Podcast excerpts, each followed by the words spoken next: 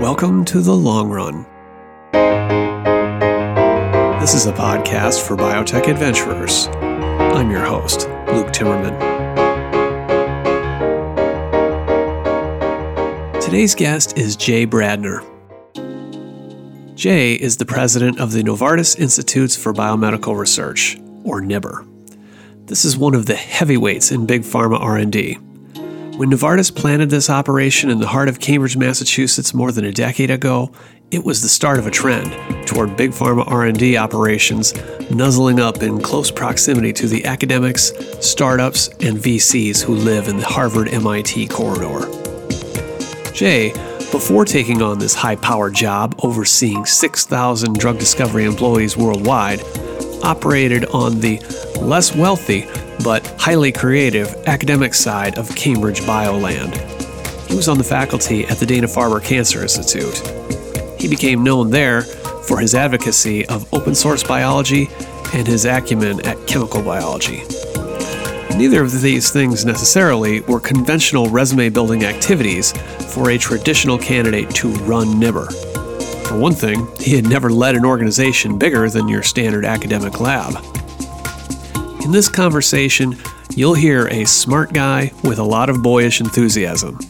You'll also hear someone who's well aware of the many things he doesn't know and the humbling magnitude of the challenges in biomedicine that are daunting even to an organization with the horsepower of NIBR. Now, before we start, a couple quick things.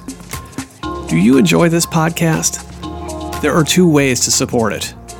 One, your organization might consider a sponsorship. After all, there aren't many places where you can see an audience of three thousand biotech leaders tuning in every other week for a very immersive listening experience. These shows also have a real shelf life. That means that a sponsor of this show will increase its brand awareness for months or even years to come. There's a lot of mileage here. Interested? Email me at luke at timmerman report dot com. Another way to support my work is to purchase a subscription to Timmerman Report. It's only one hundred forty-nine dollars a year for an individual subscriber. That gets you two to three articles a week. And you'll read not just my writing on biopharma, but also in-depth reports from contributing writers like Stacey Lawrence, Asher Mullard, Alex Harding, Leora Schiff, Kyle Sarakawa, and more. Go to timmerman report dot com slash subscribe to get yours today. Lastly, are you attending the American Society of Clinical Oncology in Chicago? I'll be giving my Everest presentation on Saturday night. This event is being sponsored by Servier and will be free for the ASCO community. The talk, focused on teamwork and leadership for the big goals in life, will be at seven o'clock June first at six ten South Michigan Avenue. My hope is to give back to the community and light a few fires for those who have their own Everest-like goals for cancer. I hope to see a bunch of T R subscribers there. Now, please join me and Jay Bradner on The Long Run. Jay Bradner, welcome to The Long Run. Thanks, Luke. It's wonderful to be here. So I've been looking forward to this for some time, Jay. Uh, as you know, uh, I'll, I'll let the listeners know, um, you were gracious enough to join the Boston Cancer Summit that I hosted last year prior to the Everest expedition. And um, I didn't know you very well at, at that time, uh, but I knew that, you know, running NIBR, uh, a lot of people might be interested to hear what you have to say uh, at this meeting. You came there. And what struck me um, was not that, like, a lot of big pharma R and D heads, that you've got this kind of thirty thousand foot view and and that you're articulate and all that. I mean, I th- and accomplished. I mean, that all kind of comes with the territory. But the thing that uh, I remember most was that you stayed the entire time. You stayed all the way to the end in the networking hour, long after you could have gone home and done other work. And you were talking to graduate students from M I T, as I recall. Yes. It's like the only thing I remember. I don't remember anything you said. Maybe one little anecdote. But um, that said to me, like, you've got this kind of boyish enthusiasm, maybe sometimes joy on your better days for the scientific enterprise there th- that you can't fake. It it uh, it, it radiates. It's infectious. Uh, I, I want to uh, I want to be around that. I can see why people want to be around that, uh, and I can see why you do what you do. So thank you for um, doing that. Well, Luke, thanks. That's very kind. It was a wonderful meeting. It's um, uncommon for the leaders in this biotech community to get together, and organizing around your brave trip up Everest was a, a honestly a great chance to connect with people I don't see that much, um, and compare notes on our research strategies. Um, everything seems quite sensible when you bake it with your leadership team, but when you do have a chance to introduce new ideas to this rich biomedical community here in Cambridge, uh, the feedback's always wonderful. And often, as you point out, it's from, you know, the, the least wired, um, brightest early career minds. Um, yeah, so thanks for that. That was really kind. Well, and uh, we have a lot to cover in this episode. I'll probably only get to half of it. You got so much going on. You've had a decorated career. I mean, the I know you can nerd out scientifically on protein degraders yes. and, and all kinds of, of cool science, chemical biology. Um, so, but let's just uh, let's just dive into your background to get started. I know you're from Chicago. Is this where you're, you're born and raised? I was born in Cleveland, but raised in Chicago, and I am, um, for better or for worse, thoroughly Midwestern. Uh-huh, uh-huh. So w- at what age did you come to Chicago? I moved to Chicago when I was uh, two years old. My father, an attorney, was at the time working with the American Bar Association, which was transferred from Chicago, from Cleveland to Chicago. And I was raised in, you know, classic John Hughes, Ferris Bueller's suburban Chicago, or you know, maybe more for me, like Weird Science. A child of the eighties. Yes. Okay. Uh, any siblings? I have two sisters, mm-hmm. um, an older sister who's a philosophy professor at Kenyon College, and a younger sister who's the chief medical officer of a digital health company called Almada Health, and a pediatrician at U C S F. Okay. Okay. And what did your mom do? My mom um, was our breadwinner, um, our hero. She um, was a public accountant and worked for the armed services at Fort Sheridan Army Base and um, at the Great Lakes Naval Station, um, as uh, my dad was um, a Vietnam veteran and um, I think distracted by that experience for much of his adult life. Huh. Do you have P T S D? You know, it's hard to say in retrospect. We lost him to pancreatic cancer along the way. Um, but I think the demons of Vietnam were um, were hard for him, and he had a productive career as an attorney, um, but was um, indeed unemployed for many of the last years of his life. Oh, interesting. My dad is a Vietnam vet as well. Um, so, what what kind of um, values were in your household? Were, were, were these your parents like uh, insistent on you getting straight A's, or, or what, what kind of student were you? I think the deal we had worked out is that we could do whatever we wanted to as long as we brought home straight A's. Um, but, uh, you know, my folks were really intellectual, um, extremely supportive, had uh, for sure instilled in us this idea that if you, you worked hard um, and you really committed to something that, you know, interesting, exciting things would happen. Um, and my sisters and I had a sort of fun competition around school, and we were surrounded by really uh, motivated students, um, children of professionals, in a kind of classic suburban, perhaps sheltered environment. Um, but growing up in Highland Park, Illinois was a joy. Uh-huh. Okay. Highland Park pu- Public Schools? Yes. Highland Park High School. Go Giants. Okay. So, uh, but what kind of student were you? Um, you know, uh, Growing up, I was very interested in American literature um, and biochemistry. And um, uh, so I think in that way, maybe a little bit balanced. I was really taken with um, storytelling and creative writing. Uh, but on the flip side, really interested in science at the intersection of, you know, the naturalist perspective, the natural world, and atomic resolution, um, how things work, how machines and cells um, work. You can only get so deep in a public high school into those subjects. And so I uh, came to Harvard for college, um, really interested to double click on American literature and biochemistry. Wow. So this is an unusual dual track, science and humanities. You know, this, you were not one of these like C P Snow, two cultures. You're, you're trying to straddle both. As long as I could. I mean, at some point, you really have to declare a defined interest in one or the other. And I chose biochemistry because, thankfully, um, in the second semester of organic chemistry, I was exposed to, introduced to Stuart Schreiber, who really, um, in his Chemistry twenty-seven class, revealed the creativity of molecular recognition and small molecule design and the, the natural world solution to molecular recognition. And anyway, it was just the idea that um, you could sculpt biomolecules and small molecules. To me, it revealed that there was a creative aspect to science, you know, amidst the massive download of, you know, molecular biophysics and all that you learn.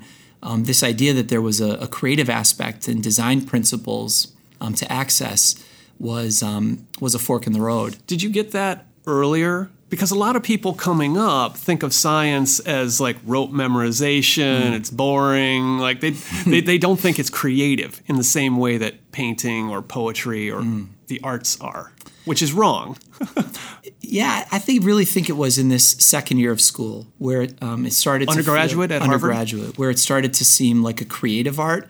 I always liked the um, the puzzle making of science and the explanatory nature of physics to phenomenon um, in the world. Um, but on the heels of taking Stewart's class, you know, I went as far down the rabbit hole as I could. I joined a research laboratory interested in the way that proteins exert forces of bending and twisting on D N A. And um, I took coursework in the graduate school and the medical school, um, including notably uh, Christopher Walsh's brilliant Um, B C M P two oh seven, a course on structure-based drug discovery. Wait, you're taking graduate-level courses as an undergrad? No, at- many people did in their senior year, yeah. Okay, okay. So, I mean, but this is Harvard. Uh, you know, w- did you always think that you were destined for this, and, and w- or were you mm. plagued by any self-doubt at any point? No, you know, Luke, it's fair to say then, and if I'm being honest now, I've never gone about my education or training or my professional life with a destination in mind. Um, it was just the most curious fascination at the time for me then, as now, was the intersection of chemistry and biology. And but you were optimistic. I mean, always. It, th- this is like part of your D N A. Like yeah. You're just this upbeat. Challenges are just, you know, hurdles to get over or around. I do think, regrettably, I'm I'm wired um, pretty optimistic. Um, And I think a creative spirit in science is really is really important um, because there's a sense of wonder that's accompanied by real joy in science, also real heartache when your ideas don't um, don't transition as you'd like. Which is most of the time. Which is most of the time. But as I became a cancer doctor, especially, uh, cancer medicine made me a bitter optimist um, because to um, provide hope in that situation and to work with people in such crisis um, can breed one of two responses, perhaps. One is, you know, a, a real sense of, of dread and, and doom and brutal realism. Uh, but for me, it bred this um, uh, inescapable optimism. Okay, so back to undergraduate time at Harvard. Yes. You meet Stu Schreiber, the famous chemical biologist. Um, what year was this? This was nineteen ninety-two. Okay, and you're still an undergrad. Sophomore. Sophomore. And just like raising your hand, saying, I, I want to come work on this structural biology stuff. It, it looks curious and cool. You know, I started in his course probably in the, the last row, and by the end of the semester, I was, you know, up in the front row um, with all of his adoring fans. Um, but at that time, um, there weren't chemical biology P H D programs. And as, so as I started to dig in and learn about this new field, chemical biology, and learn um, what protein biochemistry looks like through the lens of small molecules, my interest was unapologetically translational. Um, and so the part of molecular recognition that interested me were medicines. And the part of chemical biology that fascinated me was the idea of exogenous control, that you could perhaps make molecules to switch genes on and off. Um, and, and lacking organized educational programming in chemical biology at that time, I went to medical school because that's where you learn about diseases and drug molecules. okay, but most people go to medical school thinking they're going to treat patients. Uh, was this not part of your plan? I had very little exposure to clinical medicine. And um, my medical school application, you know, read something like this. Make no mistake about it, I don't want to be your doctor. I'm just very interested in medicines, learning how they work, and, and perhaps someday learning how to make them. You could imagine that in nineteen ninety-four, amidst the boom and growth of health maintenance organizations, that this was a very unsuccessful application. And I think I applied to twenty-five medical schools and was accepted to maybe one or two. Um, yeah, because they're going to invest a lot of time and money into training someone. They don't want you to run off and, I don't know, become a hedge fund analyst or, you know, the things that people do. Or worse, them. a pharmaceutical executive. um, but at the time, uh, there was a real push to grow primary care. And I could understand many medical schools not receiving that um, committed interest with reciprocal curiosity. But University of Chicago was very excited um, and very welcoming, had a great relationship with Abbott Laboratories, had a strong basic science framework, exists in this wonderful, you know, little um, safe haven of Hyde Park as sort of an intellectual um, um desert island on the south side of Chicago. And um, I found many like-minded students uh, there, as well as um, really orienting physician-scientist faculty. Yeah, that's the Obama's old stomping ground. Sure. University of Chicago. Okay, so early nineties, you you uh, you come back there. You, you got your degree, undergraduate degree in biochemistry. Yes. Uh, from Harvard. You go to University of Chicago to do the M D. They're they're okay with this idea of like learning how stuff works uh, at the molecular medicine level. Yes, we didn't have a case-based curriculum at U of C at that time. It was um, a hardcore basic science curriculum, which I quite liked. Um, the fundamentals of pharmacology with chemical structures and everything. Um, I had been invited to complete a PhD during my M D. Uh, but I really wanted to focus those four years on getting the full download on disease at the molecular level and to learn by being exposed for the very first time what clinical practice was all about. So you actually did see patients on like an internship rotation series, right? Uh, That's right. In the third year, um, you meet with patients for the very first time. And, you know, um, growing up in a relatively sheltered environment, being around um, patients so ill, uh, so distracted by disease was um, was very upsetting for me, to be honest with you. Um, it's not a nice thing to say about yourself uh, at that age, but I, I uh, hadn't hadn't experienced a lot of human emotions like the devastation of cancer to a patient or a family or to a child. Um, until that time, I found the third-year rotations um, to be very upsetting, but um, it w- they would prove extremely influential. That coming off the wards at the end of third year, I, I knew unambiguously that completing clinical training and practicing clinical medicine would be an important part of my career as a physician scientist. Now, you have said quite openly about your dad um, dying of pancreatic cancer. When, when did that happen? Was that happening during mm. this time when you were back close to home at Chicago? He was thankfully well when I was living in Chicago. Um, but at the conclusion of medical school, I um, moved back to Boston to retrain in internal medicine, medical oncology, hematology, and then ultimately allogeneic stem cell transplantation. Um, and... Um, And it was at the conclusion of my clinical training, amidst my uh, retraining in organic chemistry, uh, when my dad became ill. Okay, so you were back in Boston. Correct. And how long was this this additional training phase with uh, here back at the, was it at the Dana-Farber?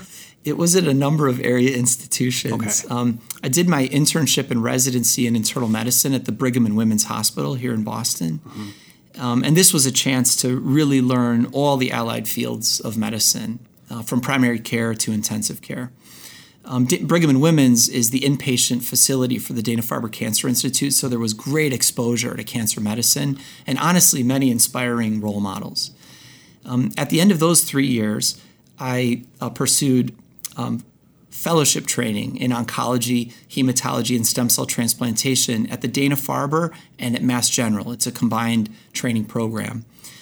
And at the conclusion of all that training, when many of my peers were starting their, you know, careers as clinical investigators or practicing oncologists, um, it's fair to say disappointed in the um, performance um, and creativity of the molecules that we had to offer cancer patients. Um, I went back and retrained in organic chemistry at Harvard with Stuart Schreiber um, for a postdoctoral research fellowship. All told, Um, I um, left medical school in nineteen ninety-nine and applied for my first job in two thousand seven. Okay, so the postdoctoral fellowship with Schreiber would have been which years? That was two thousand four to two thousand eight. Okay, okay. And so these were uh, years uh, in oncology when, it's terrible to say, but not a lot of action was happening. I mean, I was covering these stories, and, you know, this was the era when it was not that many drugs were coming through F D A, and the ones that did might get you a twenty percent response rate. There, I mean, there were, you know, some targeted drugs like Gleevec was around, and Herceptin and Rituxan. So there were there were glimmers of hope, but um, nothing like we see today. Uh, Luke, you're right. Um, there was imatinib and everything else, and um, you know, I um, was very influenced by the story of imatinib um, as an early career drug hunter.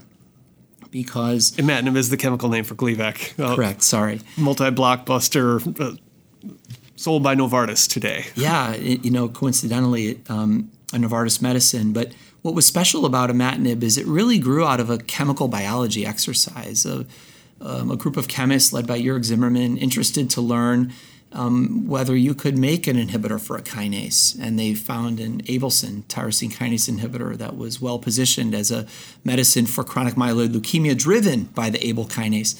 But what imatinib did is it, it not only changed the expectations that scientists have for what's possible in cancer medicine, oncogene-directed, definitive therapeutics, but it rightly changed society's expectation as to what um, biomedicine could deliver. And just exactly as you say, Luke, in those years of training, ninety-nine, around the time Gleevec emerged, to two thousand eight, when I opened my academic lab, um, there was starting to be, in the chemistry and cancer biology literature, a sense in this post-genomic moment that finally knowing how cancers are hardwired, that we would just line up all these oncogenes and drug them one by one. Um, and this proved more challenging, owing to some of the limitations of discovery chemistry. So inspired by imatinib, but really grounded in the depressing reality of, you know, quote, modern cancer medicine, I went back and retrained in organic chemistry as the oldest living postdoc at Harvard. um, how old? Oh, at that time, I was probably early thirties. Um, with the idea that if I could learn the concepts, um, the language, the tactics of the earliest moments of drug hunting, discovery chemistry, chemical biology, that um, I could spend my career being, you know, a part of um, of the solution. Well, and Schreiber, you know, was a, a pretty reliable guide to this, having witnessed kind of mm-hmm. that transition from a lot of serendipitous Um, discovery, which the pharmaceutical industry um, did pretty well at for a number of years, until like the structure-based revolution came along, which he was a part of. Um, but that having that structural information combined with the ge- the genome, which was now on your desktop in these late aught years, still wasn't enough. We still weren't there. There were all these like elusive structures that that we didn't know how to bind with properly. Uh, didn't know uh, like even uh, that word, undruggable, mm. entered the lexicon. I know you hate that word. I hate that word. So how did you like take yourself to school on these concepts that you mentioned, and, and to think, okay, I'm going to position myself as a chemical biologist to like mm. go after these hard targets? I'd love to say there was uh, an overarching strategy. It was just the thing I was most curious to learn about at the end of my cancer training, um, you know, the the principles, the language, and the laboratory techniques of drug hunting. Um, and I can't say enough positive things about Stuart Schreiber as a mentor. He never technically hired me. If there are trainees listening to this podcast, I, I think I just kept showing up and got in through the back door through another physician scientist, Paul Neum. So um, somebody had enough grant money where you could buy ramen noodles to like... No, Luke, even better than that, a fully trained oncologist at the time, um, Dana-Farber was very supportive um, to send me across town and to learn from Stuart and ultimately through the early moments of the Broad Institute, you know, really how to knit together chemistry, biology, and medicine.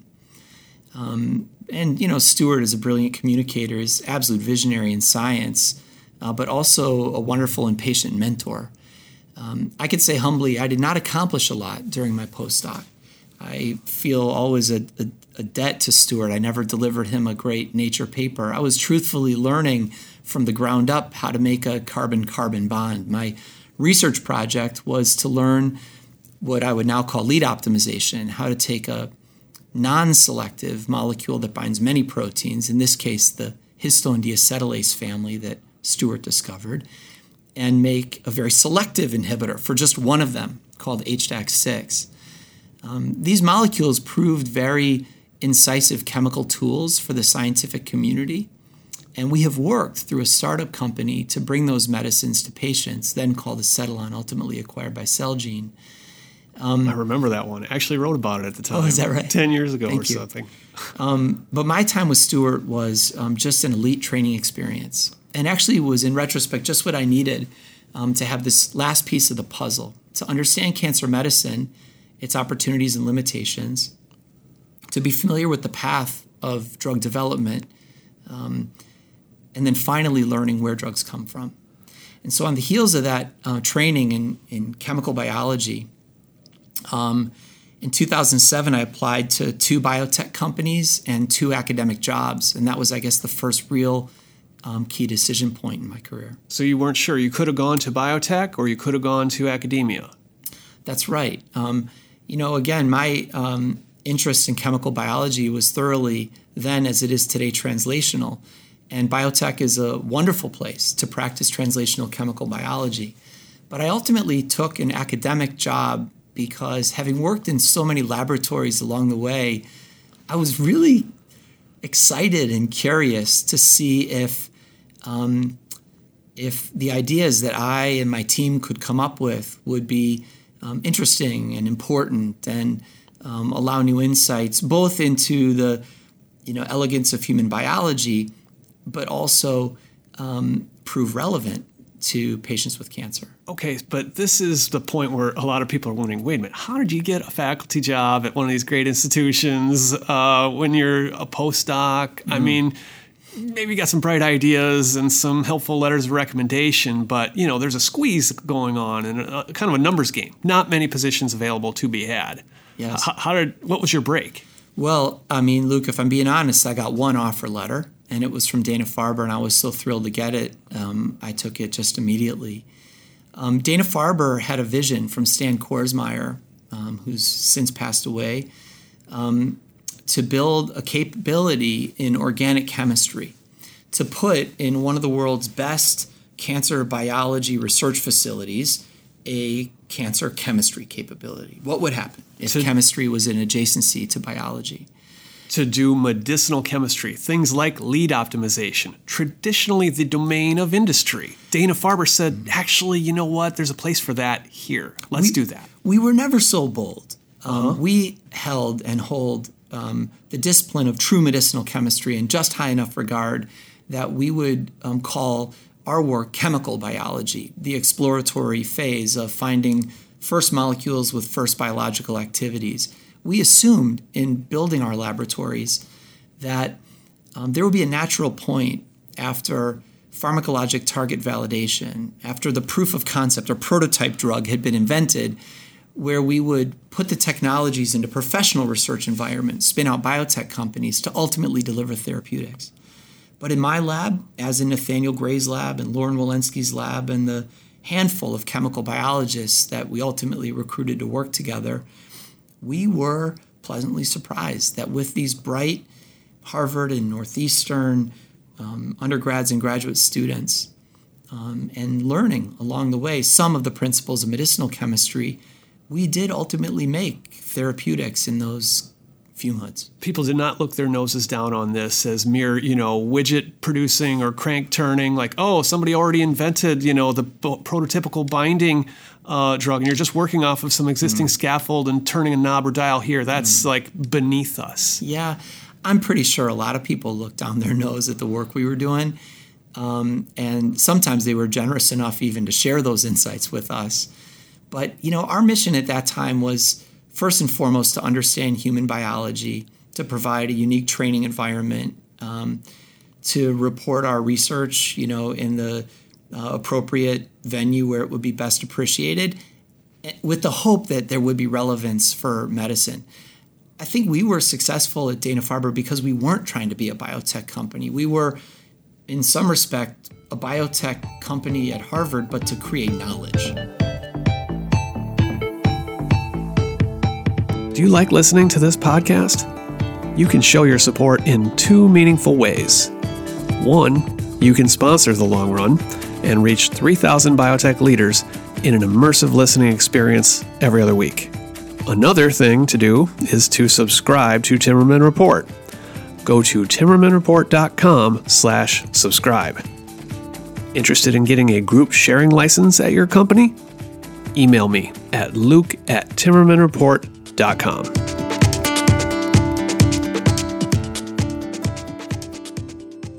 So you get a faculty position. Now, who's supporting you? Did you get like your first R oh one grant, like successfully uh, come through?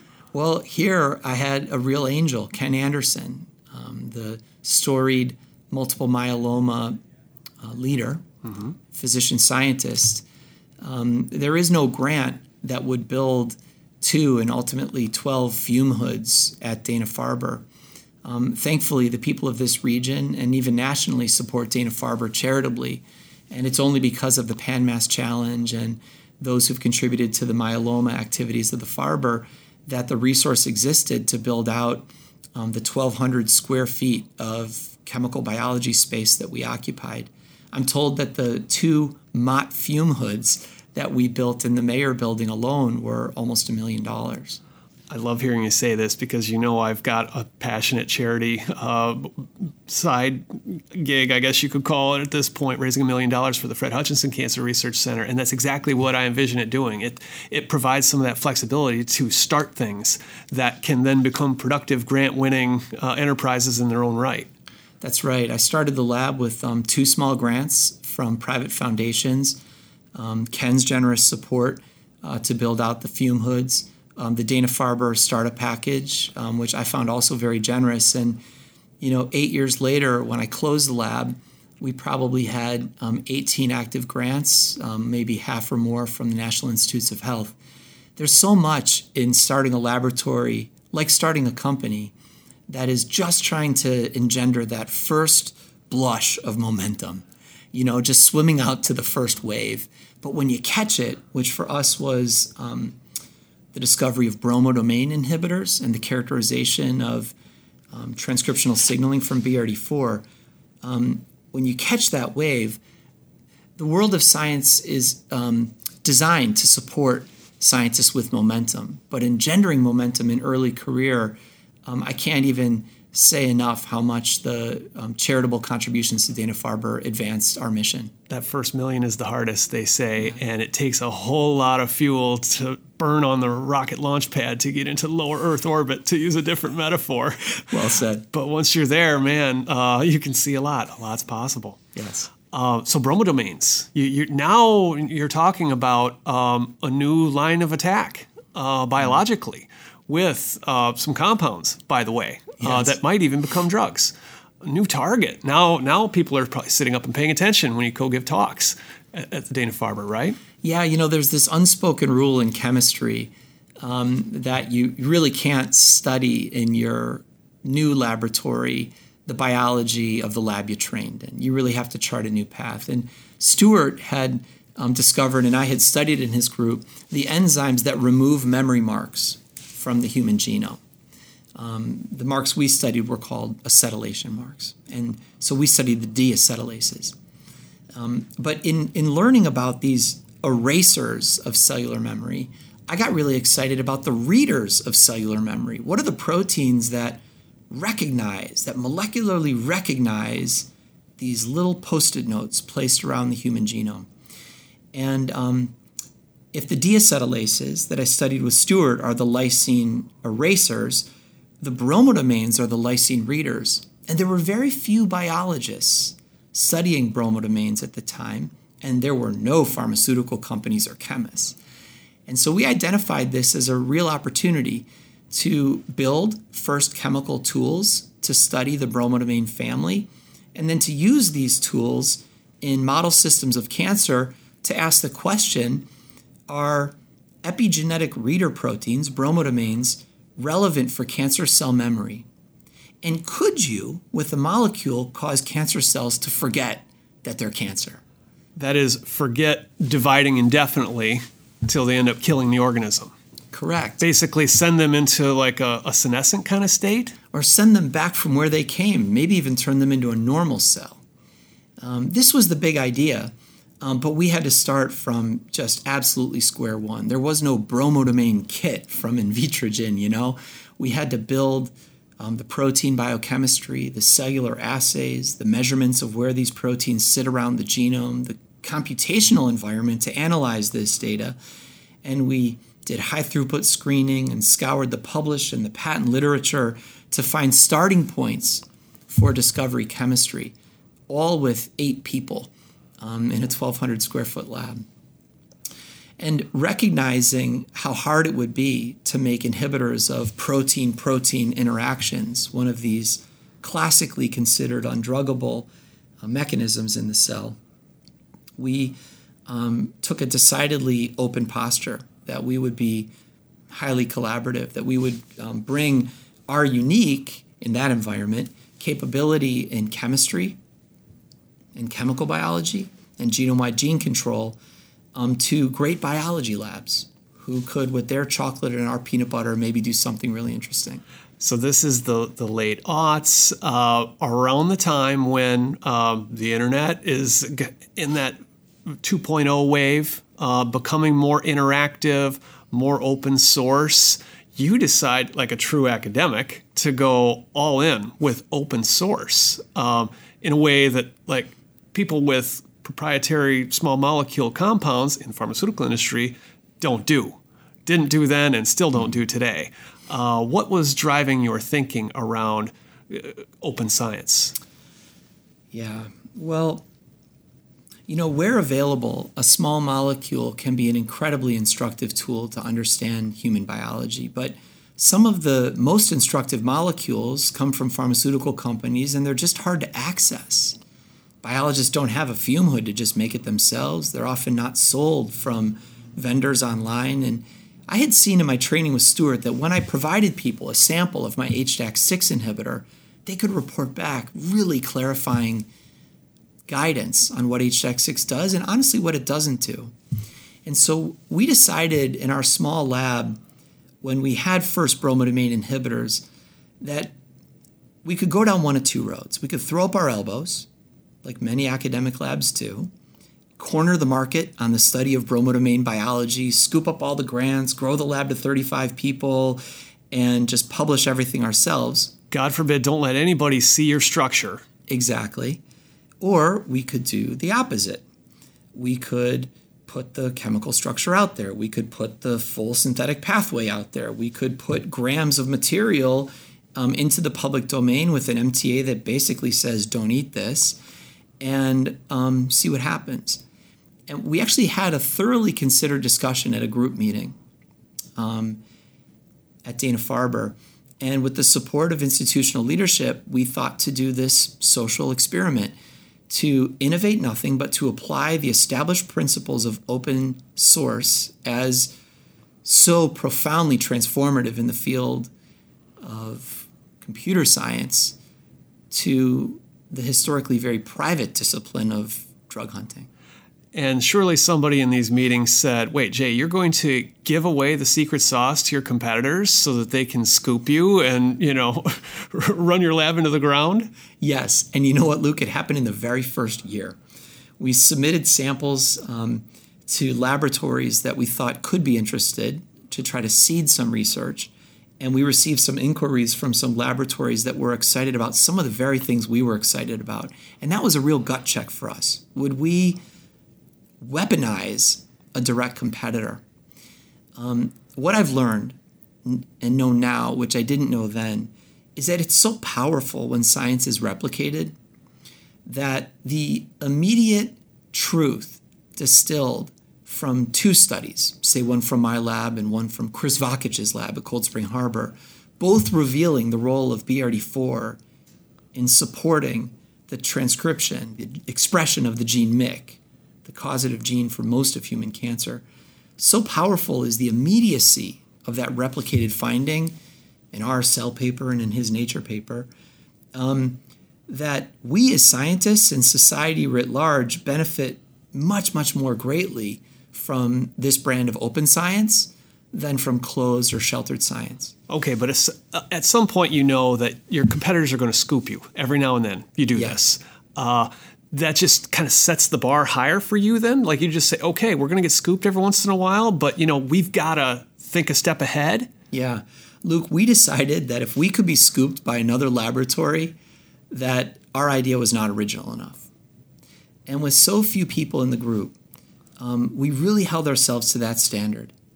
Would our ideas be so unoriginal that another lab would do the exact same thing in the exact same calendar year? And it happened, but it, thankfully it didn't happen that often. That's uh, that's a bold thing because, I mean, very it's it's really hard to be original. It's really hard to be original. And I'd like to say I did it every time. I didn't.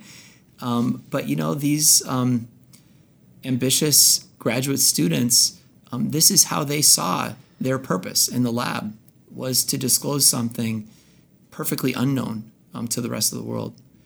We found ourselves never in really competition with the outside world, but very accessible as collaborators and sometimes as just open contributors. Um, I learned you know, as an established scientist, something that I think most early career millennial scientists already know, and that connectivity is the new priority in science. When, when I was training as a scientist, you wanted a two-author paper. Let there be no ambiguity, who did this work, me, uh-huh. and who paid for this work, Stuart Schreiber. Um, First author and last author. Yes, you know, how how this idea came to light. It's different now. The scientists in my group there, like our scientists here at NIBR, crave connectivity. They're interested to see how many people can they get on this paper. Can they get Phil Sharp on this paper, published with a Nobel laureate? Um, you see this in social networking, of course, but I believe science is moving in this direction, that the amplification of an idea, its relevance through its replication, and the immediacy and freshness of originality of an idea considered through the orthogonal lenses of different fields of biology that almost no lab has singularly installed, um, puts a high priority on connectivity. Yeah, I mean, people have this idea of like scientists being uh, original creative geniuses like an Einstein or something, thinking something mm-hmm. that no one else has thought of before. Actually, that's not where most discoveries come from. You know this. I mean, actually, tools are really important for gathering new kinds of data so that people can see new patterns. That's one. But you're talking about a whole other way of open source science, putting things out there that are a very great use to the community. You, I don't know if you intended this, but I mean, it had the effect of building up a tremendous network, a goodwill reservoir with people across the scientific enterprise. Suddenly, like Jay Bradner is known, and uh, you know, in a in a positive light. You're the kind of guy that that helps people do interesting work. Yeah, I mean, if that helps, you know, other people carry themselves in a more accessible way, that's super useful. I could tell you there was zero percent of this. Um, that was that was driven by self-promotion. In fact, we thought, as you've already alluded to, that there would be some tax on our laboratory for having gone down this path. In the fullness of time, though, you are right. We shared the molecule with more than five hundred laboratories, published probably two hundred papers in eight years. Um, and it became a very competitive space, but in a way that was wonderful for patients. There are twelve clinical stage bromodomain inhibitors today, all of which benefit from the directionality, the clinical directionality provided by the broadly distributive study of B R D four via our J Q one molecule. J Q one was it. And so you um, you become better known. You did a TED Talk there, twenty eleven. At last I looked, it had over half a million views. Right? I mean, talking about chemical biology. This is a, a new world. Cool. um, now, one of the things you talked about there was your dad. Now, when did when yeah. come back to this. When did your dad die from pancreatic cancer? He passed away in two thousand seven, uh, just four months after my son was born. And, you know, sadly, um, from his diagnosis to the time he passed, he wasn't he wasn't healthy one day of his life. And at that time, you know, three years into having my own lab, capable of synthesizing any type of molecule, and three biotech companies started, and access to the very best doctors, and you know that Dana-Farber, that our field could provide, there was just nothing to help him. Pancreatic cancer, as you know it, is is driven by two very challenging events: the loss of tumor suppressors, and we just absolutely lack molecules to compensate for proteins that are lost. P fifty-three being a big one. Often P fifty-three, P sixteen. Um, and activation of K R A S. And M Y C is in there too, right? Downstream of K R A S um, is oncogenic M Y C. Yeah. And so um, this to me was a real wake-up call that Um, I had been really fascinated by the challenge of approaching protein-protein interactions. I've been really inspired by the learnings of having a probe for B R D four. And um, I became very passionate about trying to, you know, have a career in science that connects to, um, yeah, new threads of therapeutic technologies. This is a real feeling of helplessness that a lot of people in this industry feel when a family member, a loved one, is affected, because you look at the standard of care, and it's it was then and today it's gemcitabine, right? I yes. mean, a standard chemotherapy that kills all kinds of rapidly dividing cells, kind of indiscriminately. Um, even though we've known K R A S, uh, P fifty-three, their role for many many years, we don't have drugs targeted for that. I mean, you looked at this and said, like, I, I think like a classic entrepreneur, my gosh, there has to be a better way. We have to be able to have a better approach for something like pancreatic cancer. That's right. I mean, we've known about R A S and M Y C and their role in cancer since eighty-three. We have almost an atomic level resolution of R A S signaling, but lacking a hydrophobic pocket, lacking the inability to displace G D P and G T P from the R A S active site, um, it would just take a new science of therapeutics to approach R A S and M Y C and P fifty-three. And, and though my dad had a big influence on my thinking at the time, um, you know, research at Dana-Farber is performed in direct adjacency to patients. Our laboratory scientists share the cafeteria um, with, you know, children, young adults, and mature adults carrying around I V poles, fanny packs with five fluorouracil. You see them. Every day. And so there was no shortage of inspiration. There was also no shortage of, um, you know, the pressing and urgent need for a type of science that wasn't incremental. So open source is kind of it. You're getting some momentum here. five hundred labs using it. You're really rocking and rolling. You're getting networked and known now in the venture capital community and more and more startups uh, as an extension of your work at, at Dana-Farber, which has a translational bent to begin with. Uh, then you get the call. Oh, twenty fifteen. Novartis. What was that like? Well, it was really unexpected, Luke. I had never um, looked at another job in my time at Dana-Farber. Um, so passionate about the mission of that place. Um, really proud of the chemical biology program, the community that we were building, and honestly just having a lot of fun at the intersection of chemistry and biology and medicine and biotech. But I was given a seminar at Sloan Kettering, and Charles Sawyers pulled me aside. He's a director of Novartis. I didn't know that at the time. And um, he had passed along that they were starting to imagine who the next president of NIBR might be, the Novartis Institutes for Biomedical Research. And wait, how was Charles in position to? Uh, he's a, a board member for Novartis. Oh, okay. And um, said that they had made a list, and I was on the list. Could I be interested in this role? And Luke, if I'm being honest, it was just a monosynaptic reflex. I thought for a minute and said, um, you know, I'd, I'd quite like to work at NIBR. And he said, good, you're the lead candidate. Now, it turns out this is not the way to negotiate an employment contract. Um, but all kidding aside, Luke, um, it was that obvious to me that uh, knowing what I knew about NIBR, and doubly true now that I'm here, um, this idea that an organization would make the era-appropriate investment in biomedical research, um, finally equipped with much of the directionality of disease biology and with these new extraordinary therapeutic technologies, that in an organization like NIBR, um, I could learn to paint on a much bigger canvas and work alongside some of the best drug hunters in the field. Novartis Institutes for Biomedical Research, annual budget of ten billion dollars. How many scientists working around the world? Yes. Well, you no, call it the Starship Enterprise. I mean, it's got all the tools you could ever dream of. I have to say, Luke, it's a really unique place to work. Um, we do at Novartis spend almost nine billion dollars on R and D. Um, NIBR is the research engine for Novartis. We are responsible for the concept of a therapeutic, target discovery, first prosecution of a target with chemistry, Um, gene therapy, cell therapy, all the way to proof of concept in phase two A.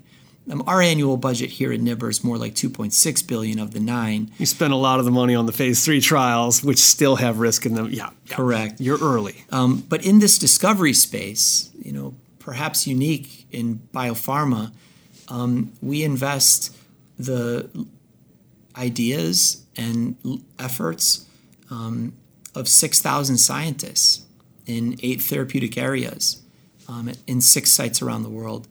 In a truthfully visionary way, almost fourteen years ago, Novartis was the first pharmaceutical company to um, drop anchor here in Kendall Square, Cambridge. And uh, here at our research headquarters, we're about twenty-five hundred scientists. Um, but we um, execute science in oncology, immunology, cardiovascular medicine, neuroscience, ophthalmology, respiratory disease, musculoskeletal disease, and tropical disease at six sites around the world. Why would why was this so immediately appealing to you? Mm. Uh, I mean, I'm, uh, your predecessor, Mark Fishman, had a long and distinguished record here. Uh, you, you had a good thing going at, at Dana-Farber. Um, what was uh, what excited you about coming over to make that move, that, that big break that a lot of people mm. are reluctant to make? Uh, impact. Um, the decision to come here was Uh, purely driven by a sense, um, a conviction that, you know, working in this type of research environment, I could connect to a much greater impact. When, when we developed first bromodomain inhibitors, there was a joy of learning how B R D four is involved in cancer cell memory. But when we started Tensha Therapeutics and moved J Q one into the clinic as J Q two, um, and it worked uh, for patients in desperate situations, it was a very powerful experience. Um, and uh, I think having had the experience of seeing an idea so thoroughly considered in basic science, so firmly rooted in basic science, um, work in the only relevant model system of disease, the patient, it changed me and recalibrated um, my goals in science, to be a part of an elite scientific institution that unapologetically um, delivers elite science and service for patients. You got a taste of some proof of concept in phase one, two, and got hu- hungry for more. Yes. Um, okay, but so what were these conversations like? With, with I mean, this is a huge management job. I mean, mm. how does one manage this many people doing this many things? Uh, how do you even keep track of it all? Yeah, you're right to ask. Um, uh, this was a big unknown for me, and I think um, I want I would commend the board and the leadership at Novartis for having the bravery to recruit me into this role, because I had never held a leadership position in academia. If anything, I had successfully avoided leadership positions in academia. Well, you, you ran a little startup, which was your lab. Correct. Um, our lab at the time was maybe thirty people. Mm-hmm. Um, but I was consistently asked the question, how do you scale leadership from thirty to six thousand? Um, I would say that um, I've learned a lot in this role, and that Novartis was very well organized to receive me in this role. Um, over the last three years, especially working alongside and now for Vasnar Simmon, who has probably spent more time thinking about and experimenting with leadership styles in his career than anybody I've ever met, um, that um, this has been a great education in um, leadership in science, but is for sure still a work in progress. What's one thing that you've learned about being a leader of a large organization in, you know, I guess, two to three years now? Initially, I naively thought, oh, scientific leadership is about ideas, because I would follow somebody who had great ideas, um, and that we have six thousand idea generators here. And so I could be a curator and harvest, package, communicate, enhance, accelerate um, these ideas. And Luke, for sure, that's a big part of it, um, but it's not all of it. Um, you know, I, I ultimately think leadership now maps closest back to trust. Um, trust being the absence of doubt. And if people have confidence in your genuine um, commitment to the ideas, your ability to communicate them, um, if they trust you with, um, with their careers, um, and if you can manage to share that burden, that responsibility with a great leadership team that's also trustworthy, um, then I think there's a chance for, for really strong leadership. Well, this is a trust-based industry. When you have this much uncertainty and this much risk in everything that you're doing, I mean, you need to believe in that person in the foxhole with you, uh, that they're going to tell the truth, even when things go bad, um, that... that you're real, that you're not faking it. Yeah. Well, um, I'm by no means a leadership expert. I've read eighteen books on leadership, um, and they're the same books I used to browse right past in the airport. All since getting this job? Correct. And there's a stack of them right over your shoulder. Um, and I have learned some things, um, but this is truthfully on-the-job training about trust, about authenticity, about ideas, about consistent communication, about real-time feedback. Um, about servant leadership, standing behind the people um, um, that you most immediately lead as opposed to dominating every conversation. And as an ex-academic, Luke, I could tell you humbly there was real learning there for me. Mm-hmm, mm-hmm. Now, on a higher kind of strategic level, you have to set priorities. Yes. Even at a big company like this, there's so much going on in science, and you can't do it all. So what things rise to the top of your priority list, and which things have you said, we're just not going to do that and dilute our focus?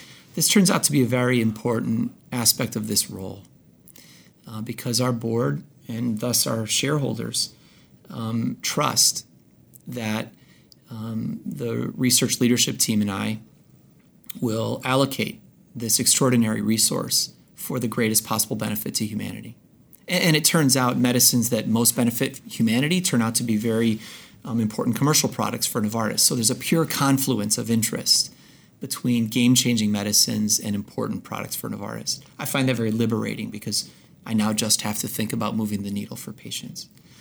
When I arrived here in my first year, we had the Gleevec patent expiry, which is, again, a wonderful thing for society.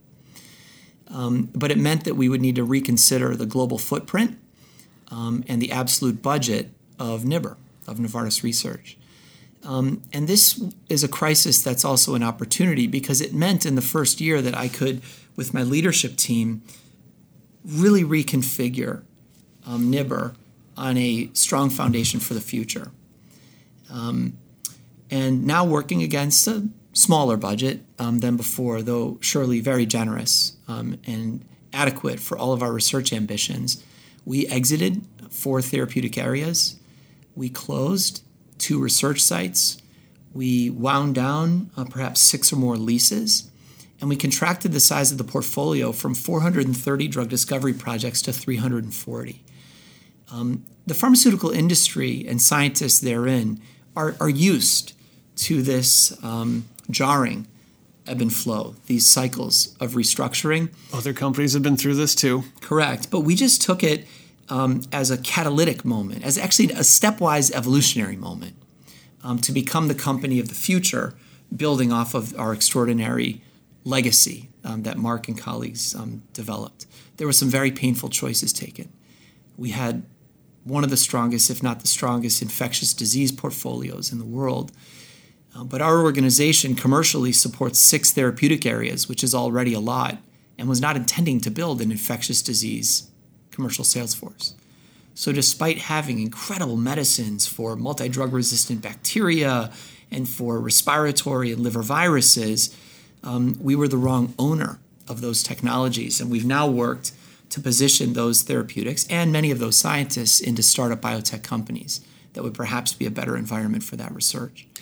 There are other ways to, uh, other structures, other organizations that can do things. And that's probably a separate podcast about uh, our, our lack of incentives for antibiotics and vaccines. I'd um, love to go deep with you on that. I feel very strongly that um, powerful pharmaceutical marketplaces and um, powerful government agencies can radically move and reposition drug hunting resources with these types of incentives. Yeah, it's really important. Right now we have good incentives for cancer, and thankfully that's a, that's good news for cancer patients. It is, and um, rare disease and pediatric disease, and these incentives I can tell you play out in real time um, in decision making in our governance bodies. Now, back on that strategic front, um, the big problem all R and D leaders face is the uh, the productivity problem. Yes. Uh, the attrition rate is just, you know, still one in ten or maybe just a little bit uh, up or down from that on a given year. There's a lot of money spent on projects that fail.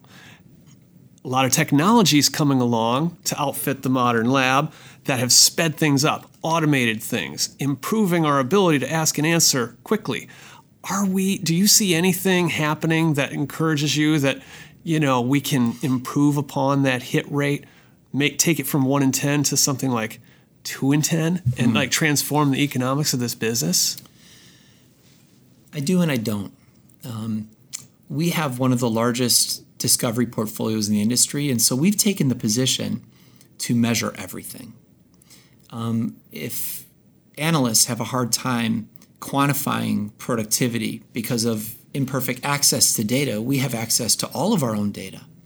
And so we've built an analytics group over the last three years led by Stephen Cho to understand our portfolio in, you know, um, dollars and cents resolution so that we can start to ask questions around R and D productivity.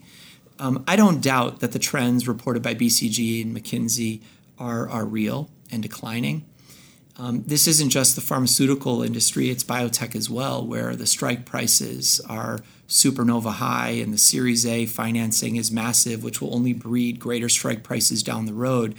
Um, innovation is expensive, whether it's internal or external. Um, but in order to be more productive, the, the moves that we've made so far um, are to focus our portfolio down around eight unambiguous parameters that we try to maximize, um, that we call Q R E D. It's our way of Um, qualifying research and early development. I guess let's just back up. I'm interested in some of these enabling technologies that you, th- th- are there any that you, th- you're really particularly enthusiastic about, whether it's mm. the D N A sequencing oh, sure. or the cryo-E M or, uh, you know, computational discovery, you know, modeling of structures in movies? Yes. So can I ask you, Luke, we're divorcing then from productivity because some of those are relevant to productivity mm-hmm. insofar as they generate multiple um, therapeutic agents. But my great curiosities around uh, disruptive therapeutic technologies are, are often not because of productivity inspirations. How would you want to dis- consider this? Well, uh, if you're not thinking along productivity lines, why get them? Oh, okay. So, um, so maximizing R and D productivity remains a challenge because of the great uncertainty Um, that accompanies each project in its genesis. You say one in ten, it could be one in twenty in many research environments. I believe that we can maximize delivery on investment if we work within core strategic areas where we have longitudinal commitment, and if we go after targets that are highly validated, even if they are intractable. This is very important. Rather than collect low-hanging fruit that is potentially relevant to disease, can we distill down, as we have done in oncology, through a very disciplined process, the small number of highly validated targets, the unambiguous must-haves, and then drug them, okay, irrespective of tractability. So maybe if I get this, like you, you couldn't necessarily point to an investment in one of these technologies to say, oh, it, it improved our R and D productivity rate, but it paved the way for a drug against P fifty-three. Exactly. Now, I do think there is relevance to productivity amongst the therapeutic technologies that we then look at to approach these undruggable targets. We tend to make asymmetric high investments in those platforms that can yield multiple medicines. We acquired the company Avexis for um, billions of dollars. Yeah. Um, and uh, there's an extraordinary medicine um, potentially for patients with spinal muscular atrophy. But moreover, there is a first world capability in A A V, um, viral vector manufacturing, and in a powerful I N D engine. Now with that technology platform, we can drive pipeline projects through against perfectly validated targets because they are um, explained often by human Mendelian genetics. For undruggable targets, we've made major investments in three new brands of chemistry. D N A-encoded library technology so that we could increase the size of our haystack when we look for needles. When I arrived here, we had about one point eight million molecules available to us for high-throughput screening. Fast forward three years, through this technology platform, we have almost two billion molecules. Wow. Um, and expect to have development candidates nominated this year from D N A-encoded library chemistry for undruggable targets. Okay, so this is, leads you to the era of big data and A I and machine learning, right, to select the best compounds. It can often be very helpful. Targeted protein degradation was an investment that we made um, because if one can't bind and engage a hydrophobic pocket, a key into a keyhole of a protein target, how then could we drug it? We imagined that we could capture disordered, undruggable proteins at moments of weakness, moments where they're structured, sitting on top of other proteins, and then bind into these interfaces. Um, and our first molecule from our degradation science um, should move into human clinical investigation this quarter. Well, and that's near and dear to you. It comes from your lab. I mean, pro- you still follow targeted protein degraders. That's um, right. In the current job. Okay, this is such an awesome time. We've, we've touched on a few of these technologies that make this such an exciting time to be in your chair, to, to see, like, if you look out ten years uh, at what you might be able to, to do on the way out of here. um, it's a lot. Uh, we're on however many generations of A A V vectors. I don't know, but they're a whole lot better than they were ten years ago. Uh, this is this is pretty cool. Now, the last thing I wanted to ask you about is the people, because you need people uh, from not just here, but the scientific enterprise to apply their brain power to these hard problems. Uh, you did just before uh, this meeting, I saw you announced a postdoctoral fellowship yes. program. A lot of companies have postdoc fellowship programs. What um, what are you hoping to accomplish? Is this tapping into some of your your, your academic network or, or philosophy around like open science from the past? Yeah, you're you giving know, them the keys to the kingdom, letting them come in here, use your library, uh, meet with your people. No, that's right, and, and thanks for picking up on this. We're really excited about this innovation postdoctoral fellowship. In the master plan that we wrote in two thousand sixteen for Novartis Research, the fifth theme of the STRAP plan is invest in our people. Um, it's not enough to approach the toughest problems in drug hunting with elite science. We have to care as much about the experience of doing science here as the science itself. And it turns out um, that having postdocs and trainees in the lab just elevates everybody's game. It puts you in a mindset of thinking out loud. Um, teaching is, of course, the best way for learning. These brilliant, often young, early career scientists ask naive questions that are so sophisticated. And we also think it's something really unique that we can contribute. Um, I believe there is a science of therapeutics.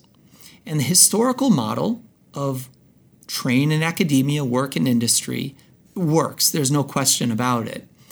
But many early career scientists that I meet at meetings, as yours, um, they cut their teeth in synthetic and pure organic chemistry but they crave an understanding of how chemistry works at the interface of biology and how chemical biology works at the interface of medicine. When I arrived here, I saw an extraordinary training environment. Many ex-full professors working here, um, and maybe an under-tapped resource of early career talent. And you can bring them through here on fellowships or sabbaticals. And, you know, they're not here to build a career. They can ask the fearless questions and be a little impolitic if they have to. It, it's, it help, maybe helps you ward off organizational atherosclerosis, perhaps? I think so. You know, many pharmaceutical companies, our own included, over the last ten years have had training programs to show the world that they can do elite basic science as well. The missed opportunity is that this is one of the only environments where you can train to be a drug hunter. And we see the Innovation Postdoc Fellowship as the definitive passport stamp for early career scientists interested in making therapeutics. Jay Bradner, we could go on for hours here, but we're out of time. Thanks for joining me on The Long Run. Thank you, Luke. Thanks for listening to The Long Run, a production of Timmerman Report. Pedro Rosado of Headstepper Media was the producer and editor. Music comes from D A Wallach. See you next episode.